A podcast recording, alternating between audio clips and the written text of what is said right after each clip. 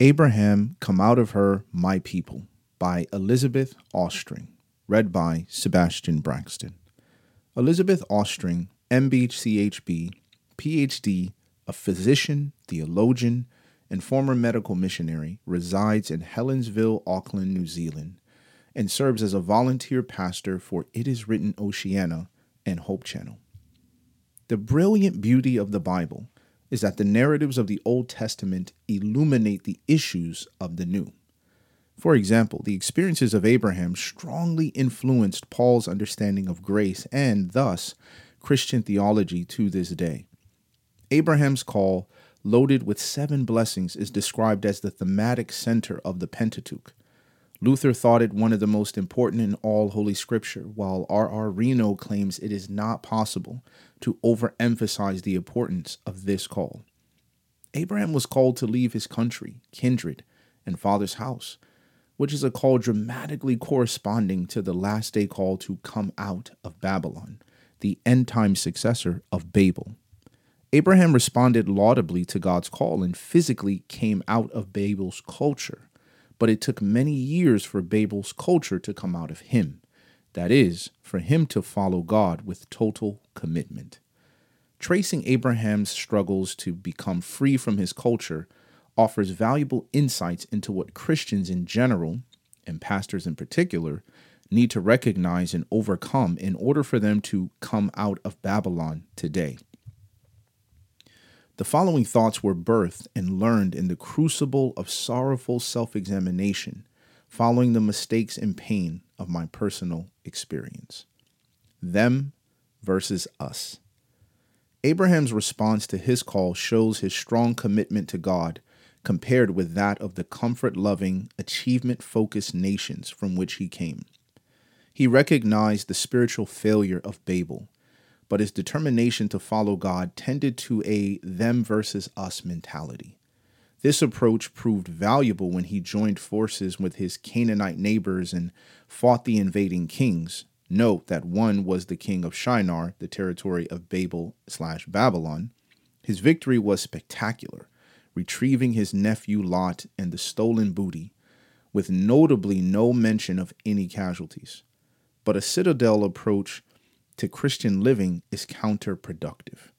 Abraham's famine generated Egyptian sojourn, and even more pertinent, his encounter with Abimelech, king of the Philistines, demonstrate that his polarization of people into good and bad was not in accordance with God's view. Abraham was afraid of the people he was living among, believing they did not fear God and tried to save himself by giving his wife a false identity. In Egypt, God plagued the people until Pharaoh recognized his appropriation of Sarah was not right and expelled Abraham from the country. Years later, when once again Abraham presented Sarah falsely, God spectacularly appeared to Abimelech, not Abraham, in a dream, and unbelievably, shockingly, this heathen Philistine king became the outraged prophet of God, reproving his pious servant Abraham. Abraham, the man, looked on the outward appearance of Abimelech, but God looks on the hearts of all people. The same tragic them versus us attitude blinded Jonah's eyes to the miraculous work God was doing with the Ninevites. Society is still polarized. The widespread popularity of sporting events strongly emphasizes the raw appeal of opposing sides, of a them versus us approach to life. But this is not God's way. Abraham was, as we are, called to be a blessing, to be the instrument through which God could connect with and bless all the families on earth. Paul recognized that in Christ there is neither Jew nor Greek, bond nor free, male nor female, but importantly, God also made of one blood all the nations of this earth, that we might all find him. Just as Abimelech the Philistine appeared to Abraham to be the least likely person to respond to God, but he did, so God's people cannot, even while giving the most solemn warnings from God, denigrate, depreciate, or defame any person or group of people, religious, cultural, or racial. My call versus our call. Abraham clearly understood that he was called of God But he failed to realize his call also involved the call of his wife, Sarah.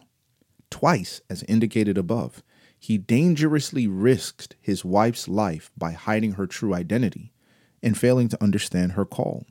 He admitted it was a kindness that he asked of Sarah, and she was sufficiently devoted to her husband and his call to be willing to make this sacrifice. Although Abraham valued his wife and her suggestions, he apparently did not think she was capable of being involved in the fulfillment of the prophetic promise. He focused on himself, on the importance of his own call, to the long term historical detriment of his family and its relationships. Like Jonah, he reduced his vocation to his own performance. Like Abraham, Sarah was steeped in her Babel culture of origin. Her words, perhaps I shall be built or built up, by her maids bearing children, echo the attitude of the Tower of Babel builders. Further, by encouraging Abraham to use human methods to attempt to fulfill the prophecy of God, Sarah may have delayed the fulfillment of the promise by 14 years. Thus, it was not just Abraham who failed to recognize that his call involved Sarah. What would happen if pastors were to recognize that their calls involve not just themselves, but also their spouses and the congregations with which they are called to work and encourage them to respond to their own God given calls? In contrast to his father, Isaac responded to his wife's infertility with prayer and was rewarded with twins. During the Middle Ages, the called kleros of God, the clergy, failed to realize that the laos, spelling laos, the laity, were equally called by God. What in apostolic times had been the laos kleros, the people called, became two distinct groups those called by God, the clergy, and the ordinary people, the laity. Like Abraham and Sarah, both the clergy and the laity had a serious lack of appreciation for the value of the laity. But this had disastrous results for both of them, then and now. Eugene Peterson has recognized the Babel tendency both of congregations to idolize their pastor and of him or her to provide them with, in the fashion of Aaron, golden calf idols of their market culture choice. Peterson noted that it is not enough to get rid of the trespasses of the morality of the second tablet of the law, but pastors must be vigilant regarding the easily camouflaged spiritual sins in the first tablet. A pastor must be true to his or her own calling, while ever leading the congregation to recognize their own godly vocations. A congregation does not exist to fulfill the pastor's vocation, but the temptation to think that it does and practice this error is ever present. Imagine what would happen if pastors helped congregants to understand their calls rather than have congregations merely follow pastoral plans and strategies. Peterson observes how easy it is to move from managing people's gifts for the edification of the kingdom work to manipulating people's lives for the augmentation of pastoral ego. My will versus thy will. Abraham's call was to start a prophetic movement. Through him were all the families of the earth to be blessed but all too often he tried to bring about prophetic fulfillment according to his own understanding.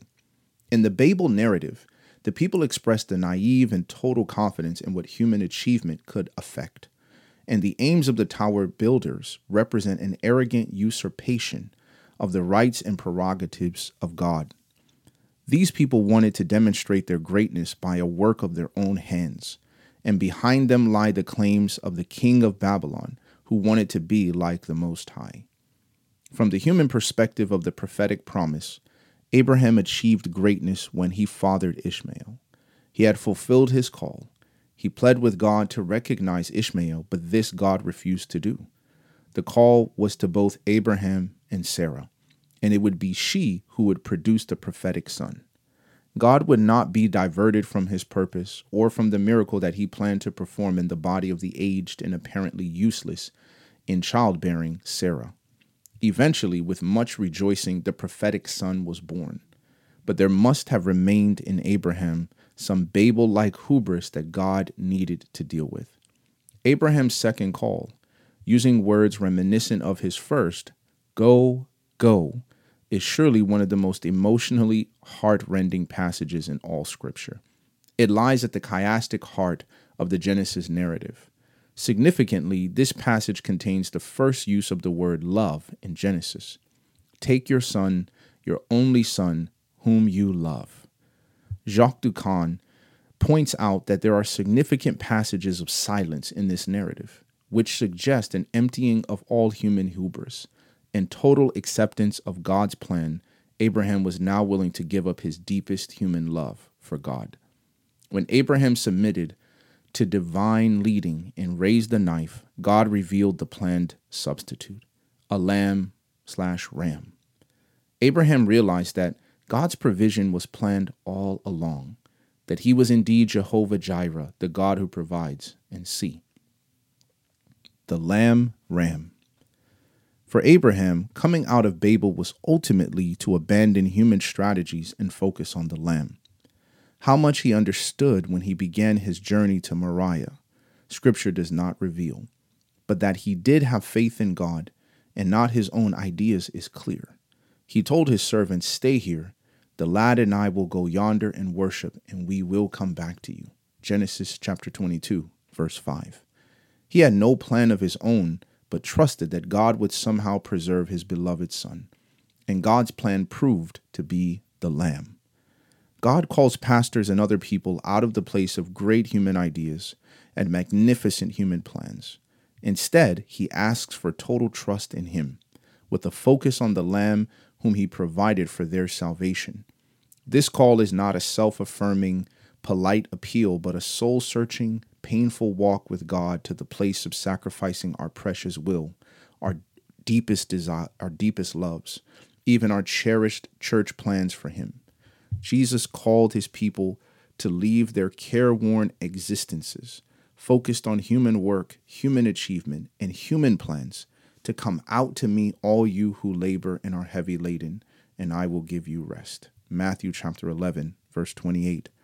In these last days, God calls us, as he called Abraham, to come out and be a blessing to all the families of the earth. This can happen only as we wait prayerfully in the upper room and receive his power the Holy Spirit who glorifies Jesus, the Lamb. For bibliographical and biblical references on this article, and for much more content for pastors and church leaders, please visit ministrymagazine.org.